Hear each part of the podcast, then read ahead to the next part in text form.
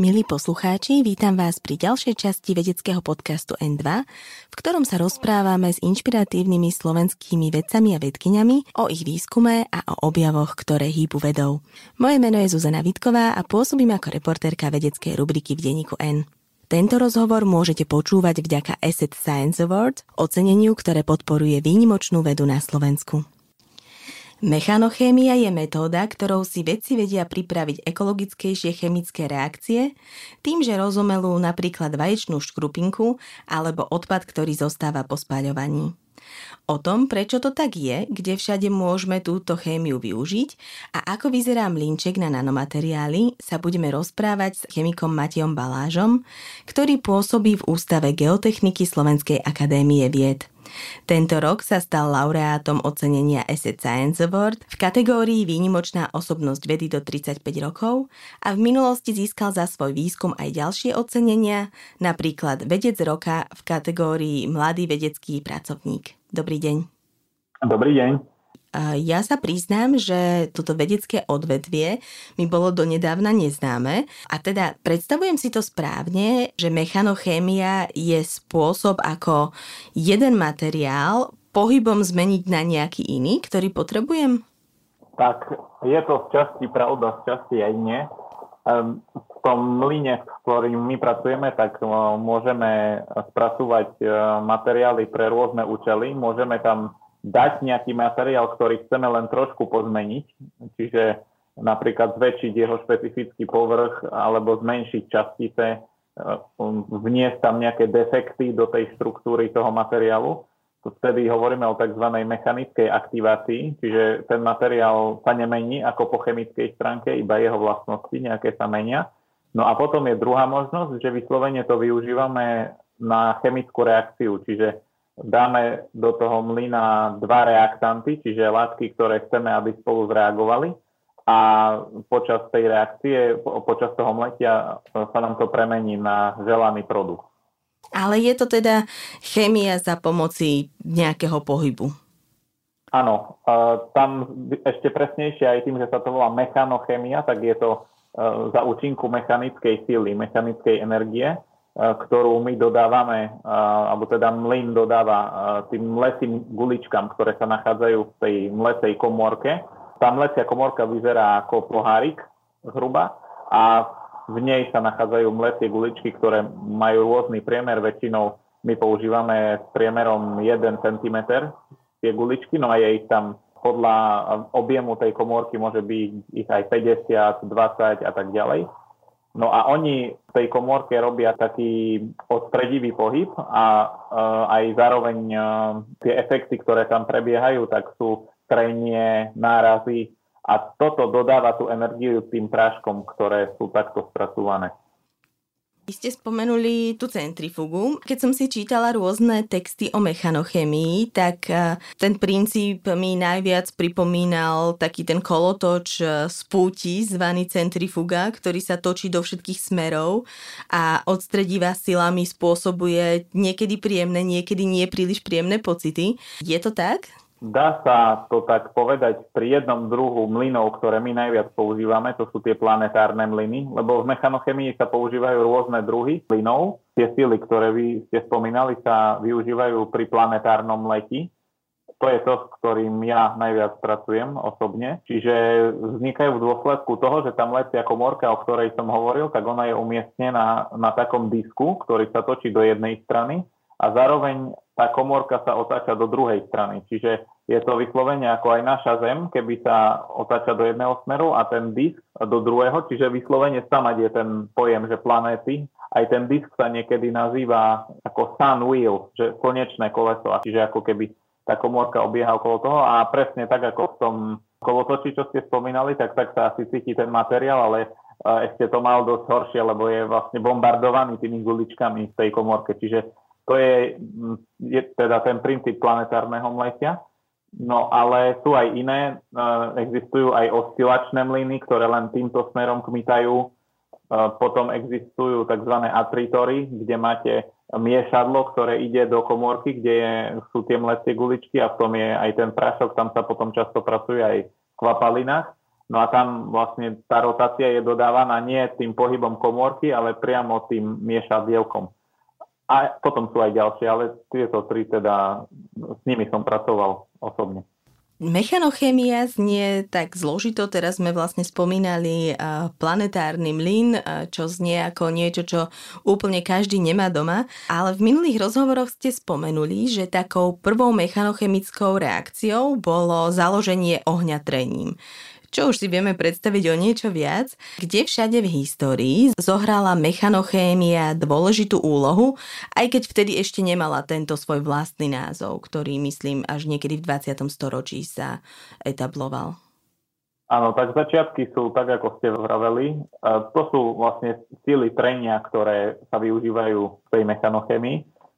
No a v priebehu rokov stále sa niečo objavovalo, ale taký systematický výskum začal až potom niekedy v tom 20. storočí, že vyslovene poďme skúmať tú mechanochémiu, ale taký zaujímavý príklad bol napríklad e, v takom prípade, že sme mali nejakú zlúčeninu, povedzme chlorid strieborný AGCL a e, vedec, ktorý sa volá Matthew Carey Lee, ktorý je aj považovaný za otca mechanochémie, tak on zistil, že e, podľa toho, akou formou energie pôsobíme na túto zlúčeninu, tak máme rozdielnú odpoveď, že e, pokiaľ ten chlorid strieborný sa zahrieval, tak vtedy e, došlo len ku sublimácii, čiže vlastne sa premenil na plynnú zložku. A keď sa mlel, alebo teda mm, pod tlachom bol tento materiál spracovávaný, tak došlo ku rozkladu na tie jednotlivé prvky striebro a chlor. Čiže to bolo také, taká novinka, lebo dovtedy si ľudia mysleli, že je jedno, že akou formou energie pôsobíme na to a výsledok bude stále rovnaký. Tak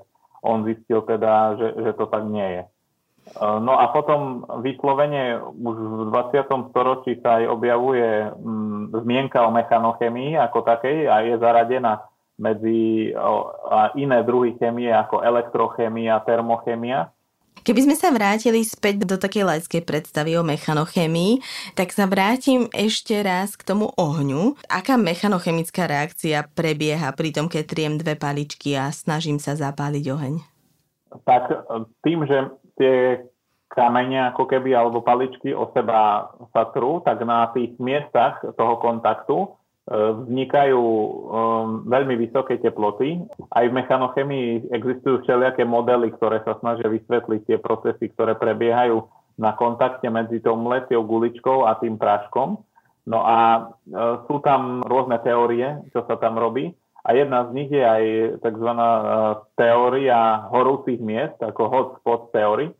A osobne si myslím, že teda podobne to funguje aj v tomto prípade, že na tom lokálnom kontakte tá teplota je veľmi vysoká, no a potom tam začnú preskakovať iskry, keď sa to zahreje už na nejakú, by som povedal, kritickú teplotu, tak od toho momentu už potom je možné to horenie spôsobiť. Čiže tie efekty sú veľmi podobné ako pri tej klasickej mechanochémii. Už sme to na začiatku spomínali, že mechanochémia je vlastne environmentálne výhodná. Čím to je? Tu je to jednoznačne v spojení alebo v porovnaní s tou tradičnou chémiou, kde sa väčšinou využívajú rôzne rozpúšťadla, organické, využívajú sa napríklad pre prípravu nanomateriálov. No a u nás pri tom letí my vlastne len ako keby nahádžeme do toho mlyna tie prvky jednotlivé ako také, ktoré sú menej toxické a zároveň aj, keďže tam nedávame rozpúšťadla, tak tiež chránime životné prostredie, keďže to všetko beží len vlastne v práškovej forme. Uh, Čiže no nemusíte, a, to, nemusíte to rozpustiť, stačí, že to pomliete. Áno, presne tak. Uh, a je to aj väčšinou jednokrokový proces, uh, zatiaľ čo v prípade tej klasickej chemie veľakrát je tam viacero um, stupňov, ktoré musí človek absolvovať, aby sa dostal ku tomu finálnemu produktu. No a ešte je tam aj fakt e, externého zvyšovania teploty a tlaku, čiže u nás to nie je potrebné, lebo to mletie samo o sebe generuje e, vyššiu teplotu. Zatiaľ, čo pri tej klasickej chemii veľakrát treba tie banky zahrievať, prípadne sa robia reakcie v autokláve, to je taká nádoba, kde je vysoký tlak. Takže toto všetko nám odpada pri mechanochemii. Nanomateriály ste mletím vytvárali aj z takého veľmi bežného kuchynského odpadu, a to vaječnej škrupinky. Na čo sa také mikroškrupinky dajú použiť v praxi? Tak e, to bola téma mojej dizertačnej práce a tam sme sledovali využitie v rôznych oblastiach. Jedna bola potenciálne čistenie odpadových vôd Čiže vyslovene sme tú škrupinku pomleli a porovnávali sme jej schopnosť uh, absorbovať jóny kadmia, ktoré sú toxické. A zistili sme, že vo veľmi výraznej miere narastá tá schopnosť tie jóny absorbovať. V tomto prípade sme pracovali s modelovými roztokmi, čiže nemali sme reálnu odpadovú vodu, ale uh, už napríklad po nejakých 5 minútach mletia sme mali 4 alebo 5 násobný nárast tej schopnosti voči nemletej e, škrupinke. No a zároveň sme zistili zaujímavú vec, tá škrupinka, ona je tvorená z 94% uhličitanom vápenatým a, a táto zlučenina má rôzne kryštalické formy a existuje vo forme kalcitu tam v tej škrupinke, ale existuje aj iná forma aragonit, to poznáte aj e, jaskyne samozrejme. No a mletí možno premeniť tento kalcit na aragonit. No a keď sa to podarilo, táto premena, tak tá schopnosť čistiť tie odpadové vody, alebo teda um, tie modelové roztoky od kadmia išla ešte oveľa, oveľa výraznejšie hore. Čiže um, keď sme to pomleli napríklad 6 hodín tú škrupinku, tak sme mali uh, tú schopnosť napríklad 100 krát vyššiu, ako mala tá škrupinka, keď nebola mleta. To je jeden z príkladov. Čiže takáto rozumletá škrupinka pohltí tie toxické látky a z odpadových vôd. Rozumiem tomu správne? Áno, ona je špecifická voči e, niektorým e, tým polutantom alebo tým látkam, ktoré znečistujú tú vodu. Voči niektorým to ide oveľa lepšie, niektoré sa jej až tak nechce vychytávať, ale kadmium je teda ten prípad, kedy veľmi radi si k sebe nájdu cestu. No a väčšinou tam dochádza, alebo my sme zistili, že sa tam ako keby vymieniali tie jóny, že váp, vápnik ide preč zo škrupinky a kadmium ako v jónovej forme ide do tej škrupinky a potom sme to aj dokázali pomocou rôznych metód, že naozaj sa tam chemicky zachytil prostriedok na vysokoenergetické mletie, na rozdiel od tých vaječných škrupiniek bežná domácnosť nemá. Čiže viem niečo z týchto vašich poznatkov využiť aj doma v bežnom živote? Alebo je to čisto vlastne v tom základnom, je to určené do toho základného výskumu? Naše pracovisko má zameranie ako základný výskum, čiže väčšinou tie veci, ktoré robíme, tak sú teda v tejto rovine ak sa teda konkrétne na tú skrupinku pýtate, tak uh, tam ako sa ten náš výsledok do praxe nedostal zatiaľ, ale viem, že ľudia bežne to aj používajú ako hnojivo alebo dávajú aj, aj chliebkam uh, vlastne jesť tú škrupinku ako keby zase.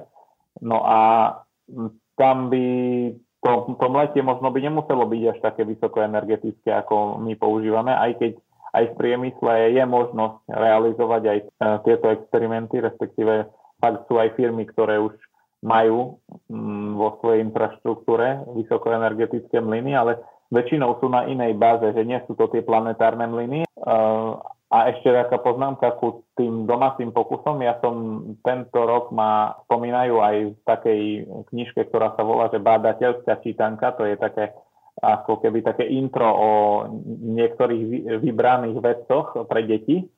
No a tam som mal ako za úlohu vymyslieť nejaký pokus mechanochemický, ktorý si niekto môže urobiť aj doma. No a tam som sa hral trošku s nejakými prírodnými látkami, kde vlastne sa veľmi pekne menilo zafarbenie len tým, že sme to mechanicky treli tú zmes a to je aj príklad, ktorý bežne využívame aj na noci výskumníkov a tak pre deti, že by mali predstavu, že teda iba čisto mechanickou energiou možno e, urobiť nejakú zmenu. Čiže to je len tak ako, ako príklad, že by sme ukázali, že to funguje, ale samozrejme to je, ne, nemá to ako praktické využitie. Čo sa týka tej škrupinky, tak ešte uh, mi napadla ďalšia vec, že pri mletí odpadu na báze PVC so škrupinkou, tá škrupinka dokáže odstrániť z odpadu chlór. Ako je to možné? Je to taký istý princíp, ako bol pri tom čistení odpadových vôd, že na seba naviaže chlór a pohltí ho? Tak v tomto prípade je to skôr uh, chemická reakcia, že ten vápnik z tej škrupinky reagoval s chlorom toho okenného parapetu, ktorý sme používali, že to bolo tak zaujímavé, že dva odpady sme hodili spolu do, do mlyna a ten vápnik s tým chlorom zreagoval a ten zvyšok z toho PVC organický, teda keď tam už ten chlor nie je, tak nie je tak nebezpečný a môže sa normálnym spôsobom spracovať. V prípade prítomnosti toho chlóru sú tam toxické látky dioxíny, sa vytvárajú a tie sú potom jedovaté E, takže toto bolo na, na takomto princípe. E, vlastne aj pri tom čistení odpadových vôd tam sme mali ako keby takú jonovú výmenu, že kadmium sa zamienialo za vápnik. Tuto sme to mali, že ten vápnik zreagoval s tým chlorom a vytvorili e, chemickú zlúčeninu. Ktorá je v pohode, ktorá už nie je toxická. Áno, ona sa aj využíva dokonca ako pre sušenie chemikálií, lebo má tendenciu pohotovať aj vodu a ono sa používa aj na posypovanie ciest, že ako to je vlastne NaCl, tak aj e, tento chlorid za penaty tiež sa môže používať. Čiže takýmito reakciami nie len, že niečo odstránite z toho pôvodného materiálu, teda v tomto prípade tie toxické látky, ale viete vyrobiť aj niečo úplne nové, nejaký nový materiál, ktorý by, pokiaľ by ste dve látky nehodili do mlynu, nikdy nevznikol? Áno, to je práve na tej mechanochemii také úžasné aj keď som pracoval na tej monografii, tak mm, niektoré príklady fakt ma vyviedli z rovnováhy, že na čo sa to dá premeniť. Napríklad rýžové lúbky, hej, čo je vlastne tiež biomasa, odpad, ktorý sa vytvára vo veľkom množstve, tak oni obsahujú v sebe aj malé množstvo oxidu kremičitého. No a tie práce, ktoré som vlastne preštudoval, tak tam ich dokázali premeniť na nejaké nanočastice, ktoré boli vyslovene využiteľné potom či už v nejakom elektrotechnickom priemysle, lebo aj všelijaké čipy sú z, z kremíka, ktoré sa využívajú v počítačoch a tak. Čiže e, veľmi často nejaká zložka z toho odpadu e, pomocou tej mechanochemickej reakcie dokáže buď vytvoriť niečo nové, čo je materiál, ktorý vieme, že teda toto chceme e, dosiahnuť a ten je potom použiteľný, alebo teda už priamo v takej forme, ako je, tak sa dá použiť, len musí sa ako keby očistiť od tých zvyšných zložiek, ktoré nie sú dôležité. A podľa čoho sa rozhodujete, aký ten recept pripravíte, čo pomeliete? Tak inšpirujeme sa odbornou literatúrou. E, keď som to celé začínal, to doktorantské štúdium, tak bola práca, kde napríklad na toto čistenie odpadových vôd alebo e, na odburávanie chlóru z PVC sa používali mušle. No a mušle sú príbuzný materiál s veľmi podobnou štruktúrou, tak uh, prečo by teda aj skrupinky sa nemohli takto využívať, čiže to je jeden z príkladov. No a veľakrát aj uh, pri tej tradičnej chémii nejaké látky, no je veľký problém ich získať tým tradičným spôsobom, tak prečo to neskúsiť mechanochemicky a už veľakrát sa potvrdilo, že tá reakcia išla oveľa lepšie. Čiže niečo, čo sa nedá tým klasickým spôsobom, alebo je to veľmi zložité, alebo aj keď to ide, ale trvá to dlho a uh, tie výhody všetkých, ktoré sme si spomínali, tak by potenciálne bolo možné využiť, tak uh, týmto spôsobom uh, sa, sa to skúša. No a Samozrejme potom aj všelijakí mm, ľudia, ktorí s tým robia, či už v našom oddelení, študenti a tak ďalej, majú definovanú nejakú tému a podľa toho uh, je to potom to zameranie, že čo ideme mlieť. Ale u nás teda všetko možné už v tom mline bolo. Odkiaľ, odkiaľ získavate tieto materiály? Odložíte si vaječné škrupinky, keď robíte práženicu, alebo oškrapkáte kúsok parapety, keď potrebujete nejaký materiál do mlynu? Tak e, konkrétne, keď sa pýtate na tieto dva, tak škrupinky, tu máme závodnú jedaleň u nás, no a tam proste oni vedeli, že ja s tým robím, čiže stále, keď bol nejaký obed, kde sa využívali vajíčka, tak e, spolu s obedom mi podali tašku so škrupinkami. Takže e, to bol ten zdroj, samozrejme na, na ten na môj laboratórny výskum nepotrebujem toho až tak veľa, čiže to mi vydržalo na dosť dlho, už keby to išlo do priemyslu, tak samozrejme by tie zdroje museli byť uh, mnohonásobne väčšie.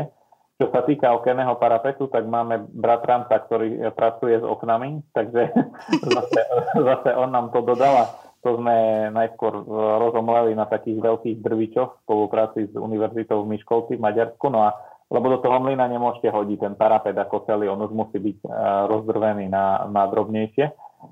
Čo najzvláštnejšie ste mlali? S veľkým rešpektom som dával do mlyna lišajník z Antarktídy, pretože nemali, nemali ho veľa uh, kolegovia a samozrejme z takého exotického prostredia mi to prišlo fakt, že veľmi zaujímavé. Ten lišajník ma privádza k ďalšej otázke a to, či sa mechanochémia využíva niekde v biomedicíne. Ak si správne spomínam, ten lišajník ste používali pri výrobe antibakteriálnych nanočastíc, čiže ako toto funguje a kde všade v biomedicíne môžeme sa stretnúť s mechanochémiou? Tá naša práca v tejto oblasti vychádzala z toho, že existuje tzv. zelená syntéza prieborných nanočastíc, to znamená, že mm, využívate nejaké prírodné látky na to, aby ste e, striebro e, dostali do kovovej formy, to znamená AG0, že oxidačné číslo je 0 a ono ako do reakcie vstupuje ako AG plus 1, čiže ako ion. No a e, aby teda tá antibakteriálna aktivita sa objavila alebo bola zachovaná, tak je potrebné to zredukovať na to AG0. No a kedy si sa používali klasické chemikálie na to, ale neskôr sa zistilo, že aj prírodné látky dokážu e, týmto spôsobom to striebro redukovať, ale tie klasické práce sú založené na roztokovej chemii, čiže urobíte si ako keby čaj z tej rastliny, to sa volá extrakt a ten extrakt potom zmiešate s e, tým roztokom toho dusičnanu strieborného a vlastne v kvapalnej forme vám vypadávajú tie e, nanočastice striebra. No a v našom prípade samozrejme ja som si povedal, že prečo tam dávať tie kvapaliny, a urobiť to v jednom kroku, lebo v tom, v tom predošlom prípade máte najskôr príprav, prípravu extraktu a potom tú reakciu ako takú. A u nás sme to urobili v jednom kroku, že sme dali do mlyna práškovú rastlinu a práškový dusičná strieborný a toto sme pomleli. No a s rastlinkami to začalo, no a potom sme sa dostali k lišajníkom. A, a tam bola ešte tá výhoda, že z lišajníkov tie látky, ktoré sú schopné tej redukcie toho striebra, nie sú rozpustné vo vode vo striebre je všeobecne známa tá jeho antibakteriálna aktivita, čiže my sme to testovali e, na baktériách, ktoré sú umelo kultivované, že nie na nejakých ľuďoch, ktorí mali tie baktérie samozrejme, ale tak už to bolo pre nás ako pre pracovisko základného výskumu veľmi dobrý výsledok, že sme teda ukázali, že aj takto pripravené nanostriebrom môže mať antibakteriálnu aktivitu. Myslím, že Lišaník z Antarktídy nie je úplne taká najbežnejšia surovina. S akými inými bylinkami alebo rastlinami sa dá striebro pomlieť, ktoré sú možno bežnejšie, aby získalo túto antibakteriálnu schopnosť? Tak my sme sa zameriavali hlavne na také bežne dostupné rastlinky, ktoré každý pozná aj veľmi dobre voňajú, čiže levanduľa, oregano, duška materina, baza čierna túto oblasť výskumu som začal uh, riešiť uh, vďaka spolupráci so svojou manželkou, ktorá sa zaoberá liečivými rastlinkami, takže predtým som o tom nemal ani šajnu, ale takto sa mi to potom zdalo ako veľmi uh, zaujímavé. A oni obsahujú všelijaké látky schopné redukcie vo svojej štruktúre. Väčšinou sú to nejaké látky, ktoré obsahujú fenoly, flavonoidy a tak ďalej. To sú skupiny látok, ktoré sú schopné tejto redukcie. Sú výsledky tohto výskumu už niekde aplikované aj v praxi, že sa využívajú bežne? Tak, čo sa týka nejakého mechanochemického spracovania tých rastliniek aj k tým AGNO3 pre nejaké biomedicínske aplikácie, tak to si myslím, že nie. Ako hovorím, u nás tá naša práca väčšinou končí nejakou publikáciou v odbornom časopise, No a následne potom už, e, keď niekoho to zaujme, tak môže si tú hm, technológiu rozvíjať ďalej. aj keď v poslednej dobe trošku som sa nad tým zamyslel. V rámci Slovenskej akadémie vied existuje kancelária pre transfer technológií a niektoré také najlepšie vety, ktoré v poslednej dobe sa mi podarili, tak som si povedal, že teda vyskúšam to aj týmto smerom ťahať, ale vlastne keď sme riešili toto striebro, tak vtedy ešte som o tom nevedel, alebo mi to tak nedošlo, že aj takto by sa to dalo. Čiže z našej strany to nebolo nejakým spôsobom komercionalizované, ale všeobecne viacero príkladov, o ktorých aj viem, že mechanochemia sa využíva v praxi. Napríklad? Taký starší príklad práve pre tú klasickú mechanochemiu spracovania minerálov a mm, ako ich aktivácie pre získavanie tých kovov, tak túto na východnom Slovensku v Rudňanoch e, sa ťažil minerál tetraedrit, ktorý obsahuje antimon, No a vyslovene môj otec bol súčasťou týmu, ktorý vyvinul technológiu, kde zapojil ako keby mletie spolu s luhovaním, čiže luhovanie je získavanie tých uh, dôležitých zložiek za využitia napríklad uh, lúhu, čiže uh, nejakých uh, zásaditých roztokov. No a pokiaľ sa ten tetraedrit aj pomlel zároveň, že to bol taký reaktor vlastne spojený, ako keby, kde bolo aj mletie, aj chémia, no a tá, tá výťaznosť toho antimonu išla veľmi výrazne hore a to bolo fakt, že už ako polo prevádzke, že ten mlyn sa tam naozaj nachádzal. No len potom prišiel útum baníctva na Slovensku, čiže sa to ďalej nevyužívalo. Ďalší príklad, pri ktorom som aj bol, je taká zlúčení na sulfit cinaty. To sa využíva do brzdových obložení ako jedna zo zložiek. No, spolupracovali sme s jednou japonskou firmou, ktorá si všimla naše práce v tých odborných časopisoch. No a oslovila našu skupinu s tým, že by teda chceli to robiť vo veľkom. A potom viem, že otec dostal e-mail, že tak dnes som stlačil zelený gombík, ako na tej, ten, ten Japonec písal na tej svojej uh, linke vlastne výrobnej. Čiže toto je ďalší taký príklad. No a uh, aj mňa už v poslednej dobe oslovujú sem tam nejaké firmy, keďže vidia, že tú mechanochemiu aj osobne ako do rôznych smerov sa dá využívať, tak napríklad nejaké krémy na báze uh, vlastne ochrany proti UV, tak niektoré organické látky majú v sebe takú vlastnosť, teda že ochraňujú proti UV svetlu a všimli si, že nejakú takú prácu sme publikovali, tak tiež vo väčšom by to chceli robiť, ale to je zatiaľ len ako na začiatku tá spolupráca. Čomu sa venujete vo výskume momentálne? Už ste spomenuli niekoľko vecí, ale čo je teraz momentálne taký vlajkový výskum, na ktorom pracujete? Spomenul by som dve oblasti. Jedna sa týka aj toho plánu obnovy, ktorý bol. Teraz vlastne mm, sa vyhodnocujú tie projekty, ktoré boli podané. No a ten sa týka spracovania tej biomasy, o ktorej sme sa trošku aj bavili. Čiže či už je to vaječná membrana alebo nejaký materiál v podstate rastliny, on obsahuje samozrejme uhlík ako veľké množstvo, ale sú tam aj ďalšie prvky a mňa konkrétne zaujímajú v rastlinkách, zaujíma obsah chlóru, pretože sme zistili, že tým letím rastlinky s tým dusičnanom strieborným, čo sme sa bavili trošku skôr, tak okrem toho nanostriebra ešte vzniká aj chlorid strieborný, AgCl. V malom množstve, ale stále tam bol. No a táto zlučenina je tiež veľmi zaujímavá, či už je to na, opäť na nejaké čistenie vôd, alebo aj nejaké elektródy sa z toho dajú vyrobiť. No a takú prácu som ešte nevidel, že by vlastne niekto chlor z rastliny využil na proste niečo také prospešné. Takže e, toto je ako keby jedna časť toho projektu. A druhá potom v tej e, membráne vaječnej škrupinky sa nachádza síra, tam sú 3%. To sme už aj trošku skúmali v minulosti, ale vždy sa nám podarilo získať iba jednu zlúčeninu, definovanú sulfid olovnaty, lebo olovo a síra veľmi ľahko spolu reagujú ale v literatúre som našiel aj iné zlúčeniny síry s inými kovmi, že sa im podarilo pripraviť nie mechanochemicky, ale inými metodami uh, aj tieto zlúčeniny za využitia vaječnej membrany. Čiže chcel by som ako keby vyvinúť nejaký taký univerzálny spôsob, že ako využívať tú síru z tej membrany na prípravu týchto sulfidov. Oni sú využiteľné fakt v rôznych oblastiach, či už je to konverzia energie alebo opäť čistenie odpadových vod. Takže to je ten plán obnovy. No a druhá vec, ktorú aj minule som dostal otázku, že čo považujem za svoj najväčší objav, tak vlastne s týmto to trošku súvisí.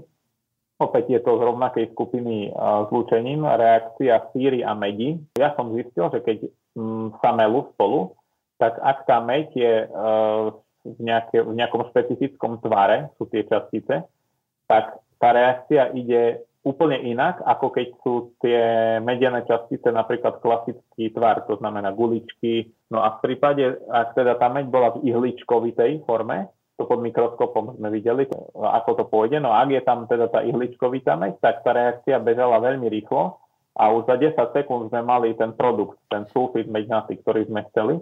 No a to bolo veľmi nečakané a v literatúre nikto to nepopisoval vlastne takúto rýchlu reakciu medzi tou meďou a sírou. No a doteraz nemáme úplne jasno, že ako ten mechanizmus celý tam prebieha, tak to tomu by som sa chcel venovať, že prísť na to, že aké síly sú za to zodpovedné, čo sa to tam deje. A kde sa to dá potom využiť v praxi?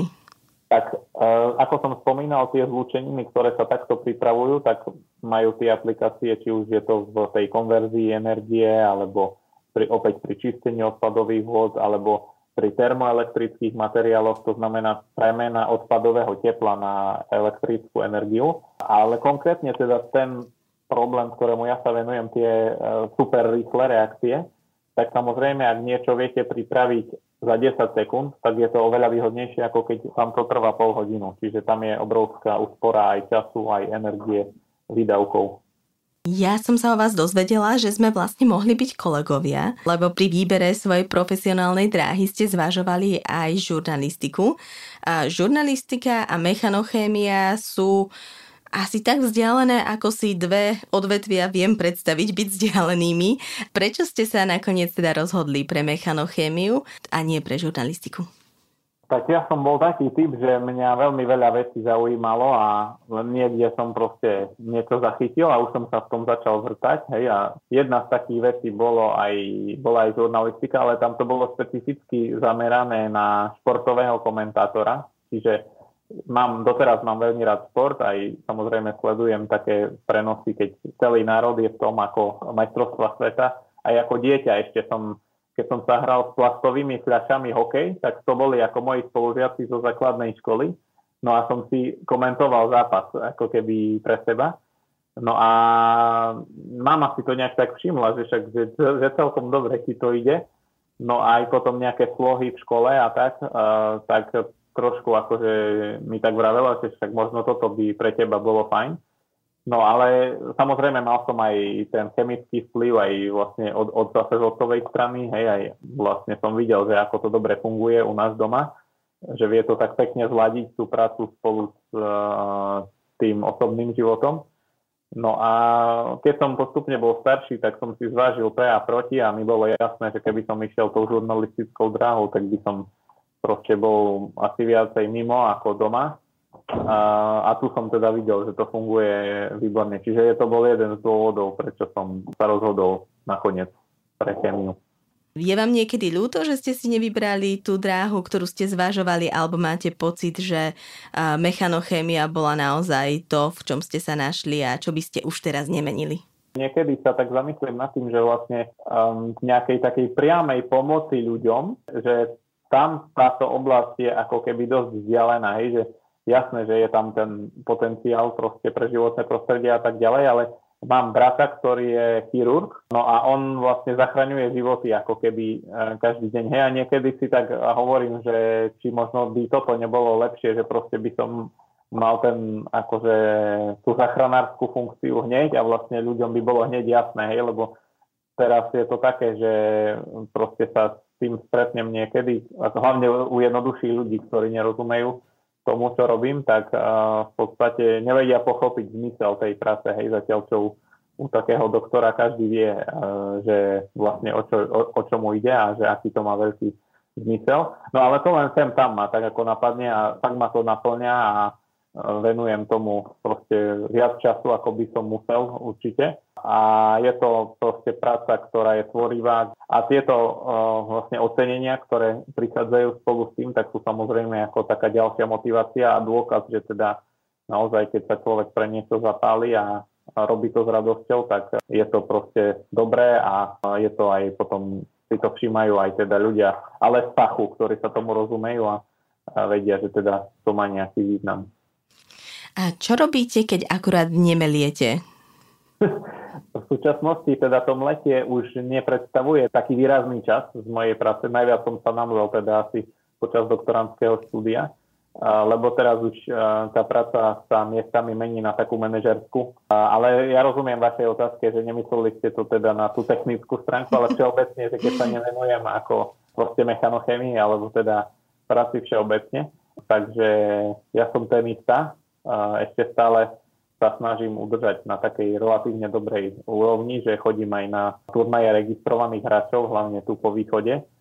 Na mužské turnaje, no tam je to trošku zložité, lebo tam chodia chlapci väčšinou 17-18 roční, ktorí to majú fakt ako hlavnú prioritu, čiže dosť ťažko sa mi vyhráva, ale stále sa to sem tam podarí a už vlastne mám taký vek, že môžem chodiť aj na veteránske turnaje, lebo 35 je vlastne tá kategória, čiže tento rok som mohol, takže tam už to bude, dúfam, ľahšie trošku.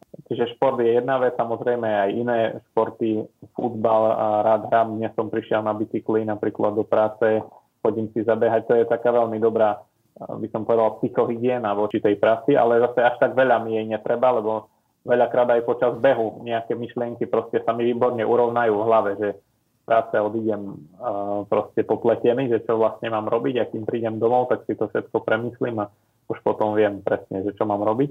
No a uh, ďalšia, alebo tá úplne najhlavnejšia vec uh, je rodina. Mám dve detičky, teraz školák uh, čerstvý a cerka na 5 rokov. Takže tam hlavne teda aj tá premena medzi škôlkarom a škôl, školákom, teraz sme to pocítili, že vlastne trošku inak. E, treba tam chystať tie veci a kontrolovať domáce úlohy a tak ďalej, že e, je toho viac ako, ako predtým, ale proste keď je víkend alebo voľný deň, tak e, naozaj tá moja pracovná časť je veľmi redukovaná v porovnaní s klasickým dňom. Aj keď mám myšlienky, že čo by som chcel, ale tak toto má prioritu a absolútnu.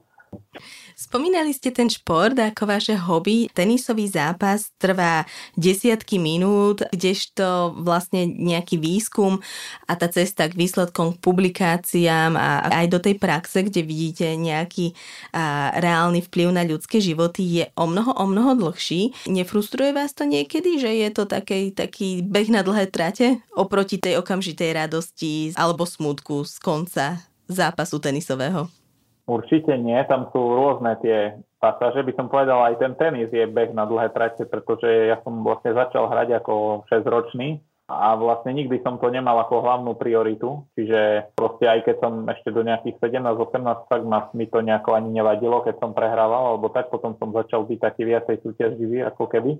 Ale tiež v podstate človek, kým sa dostane na nejakú úroveň, tak tiež to veľmi dlho trvá. Bolo mi jasné, že nikdy nevenujem tomu vlastne ten hlavný čas, čiže tam som ani nejaké také obrovské očakávania nemal. A v tej vede je to také, že áno, keby sme si zobrali ten uh, úplný záver, uh, že teda chcem nejaký svoj produkt preniesť až do praxe, tak áno, to by bolo na strašne na dlho, ale uh, reálne človek, ktorý robí v základnom výskume, by si nemal podľa mňa dávať až takéto ciele, lebo potom vlastne samozrejme by bol z toho smutný, že ešte to nie, ešte to nie, ale vlastne veda pre mňa je ako taká nikdy nekončiaca séria víziev, lebo vlastne v rámci tej dlhej cesty, keď možno raz sa dostaneme ku tomu uh, záveru, tak je tam veľmi veľa takých drobných chodníkov, ktoré v danom momente vyzerajú ako veľmi veľká vec, keď sa podarí. Čiže či už je to publikovanie odborných článkov, tam je to stále pingpongovanie s tými editormi, s tými oponentami. Hej, a keď potom príde ten moment, že teda konečne ten článok zoberú, tak človek je veľmi šťastný. Alebo nejaký projekt, keď sa podarí.